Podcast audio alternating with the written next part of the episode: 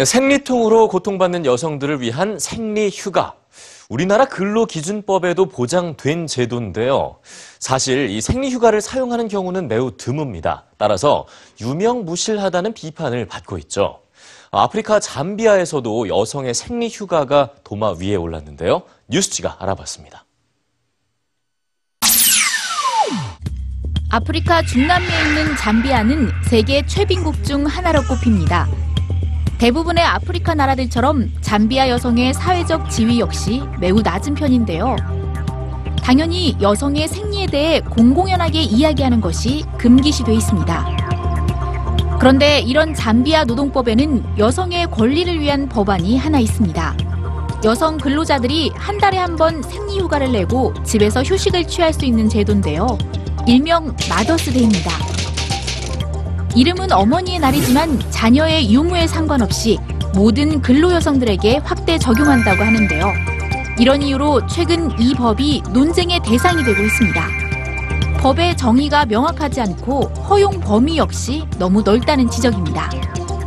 생리통이 극심한 여성들은 환영의 뜻을 내비치고 있습니다.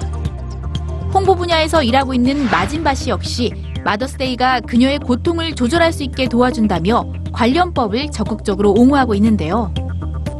반면 고용주들은 이미 잠비아에 공휴일이 넘쳐나는 상황에서 또 하루의 휴일을 준다면 생산성 저하를 걱정하지 않을 수 없다는 태도입니다. 특히 특정한 날 여러 명의 여성이 동시에 마더스데이를 갖는다면 회사에도 피해가 갈 수 있다는 겁니다.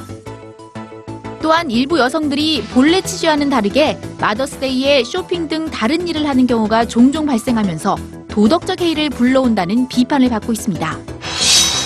어떤 진료 기록이나 증빙 서류 제출의 의무가 없기 때문인데요. 조이스 노동부 장관은 이런 행위가 발각될 경우 해고될 수 있다며 강력하게 경고하고 있습니다. 그런데도 잠비아 내에서는 여성의 건강권이라는 기본적인 권리를 위해 마더스데이가 지켜져야 한다는 목소리가 높습니다. 최근에는 잠비아의 행보를 지켜본 나이지리아 여성들이 자신의 생리휴가를 위한 법안 마련을 요청하는 등 아프리카 국가들 사이에서 생리휴가가 화제가 되고 있는데요. 터부시됐던 여성의 생리에 대한 인식이 조금씩 달라지고 있는 걸까요?